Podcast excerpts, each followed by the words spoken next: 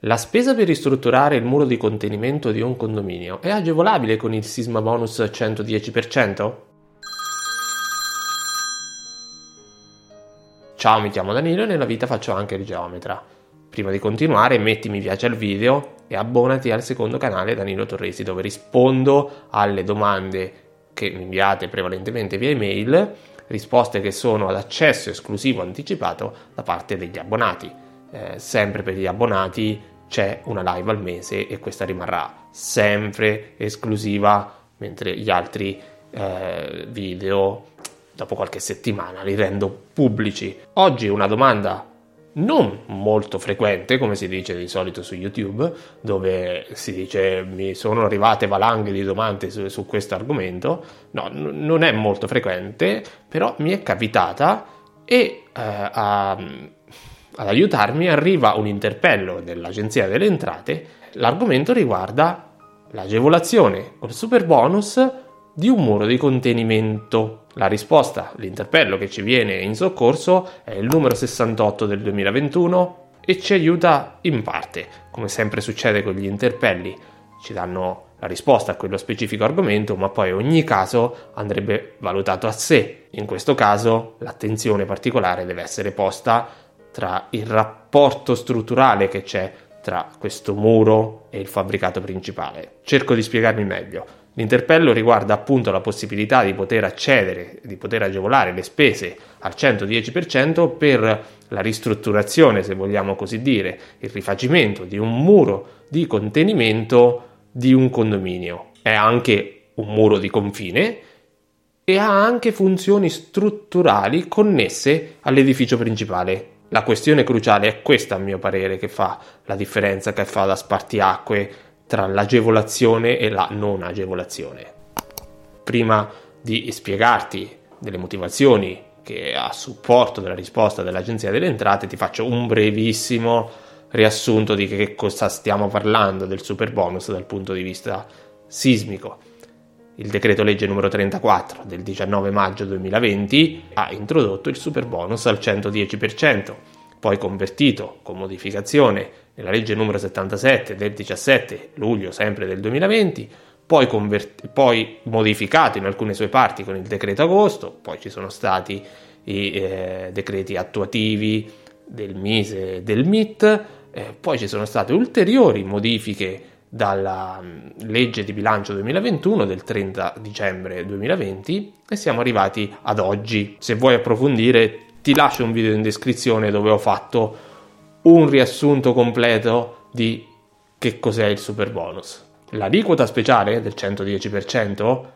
che può essere applicata alle spese sostenute dal 1 luglio 2020 al 31 dicembre 2021, prorogata dalla legge di bilancio al 30 giugno 2022 e solo per i condomini che hanno raggiunto almeno il 60% dello stato di avanzamento al 30 giugno, dello stato di avanzamento al 30 giugno, è posticipata al 31 dicembre 2022. Gli interventi, come ti ho detto, possono essere, forse non te l'ho detto, comunque possono essere di efficientamento energetico o antisismici, interventi che devono essere riferiti prevalentemente, anzi quasi esclusivamente, ad edifici ad uso residenziale, ad uso residenziale esistenti.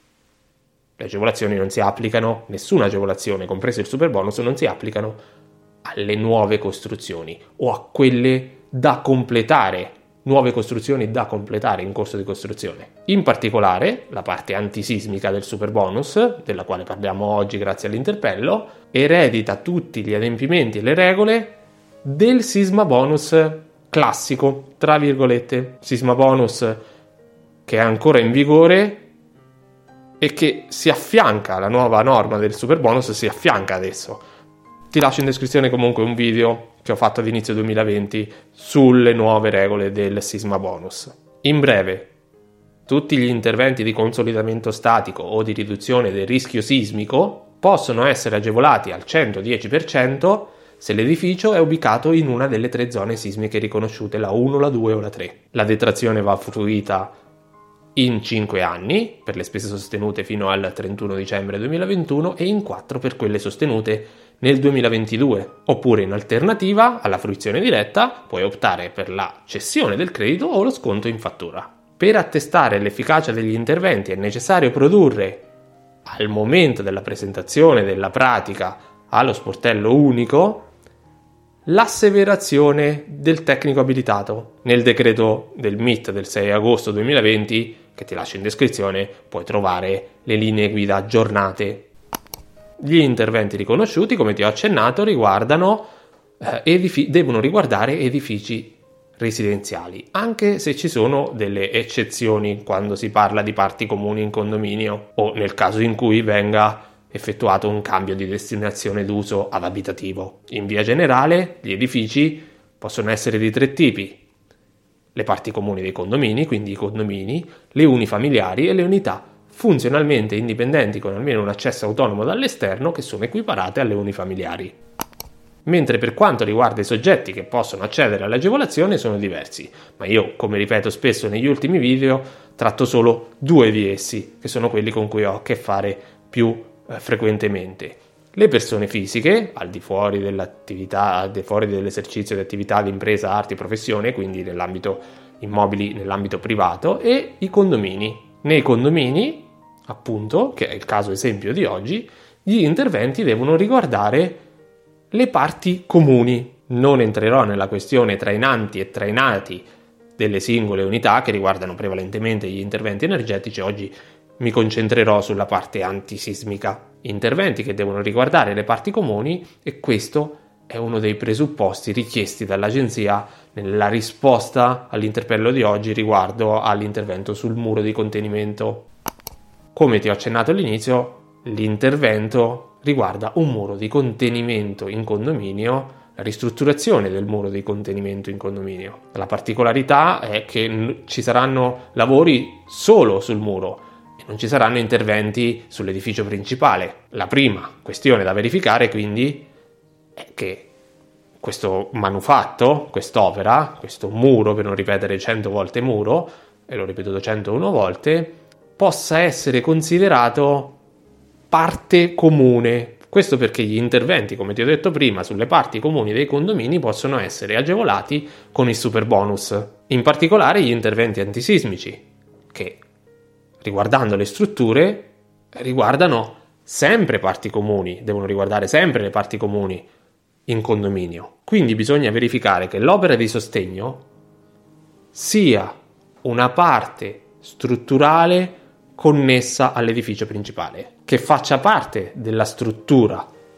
del condominio, in modo che l'intervento sia funzionale strutturalmente anche all'edificio. Se ci sono queste premesse, allora le spese possono essere agevolate al 110% per gli interventi antisismici. Desumo quindi che un muro di contenimento, anche considerato parte comune del complesso condominiale, ma slegato strutturalmente dall'edificio principale, non possa essere agevolato con il super sisma bonus. Grazie!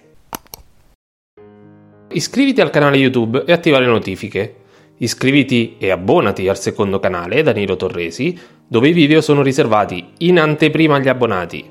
Iscriviti alla newsletter del sito danilotorresi.it, così riceverai gli articoli e potrai scaricare i modelli per le detrazioni. Iscriviti al podcast per ascoltare gli audio dei video in modo più pratico. Trovi tutti i link nelle descrizioni del video e nelle info del canale. Nei canali Telegram Geometra Danilo Torresi e Danilo Torresi Studio condivido i contenuti che ti ricordo sempre sono consigli e opinioni personali che valgono in via generale. Ogni caso va sempre studiato singolarmente con un professionista.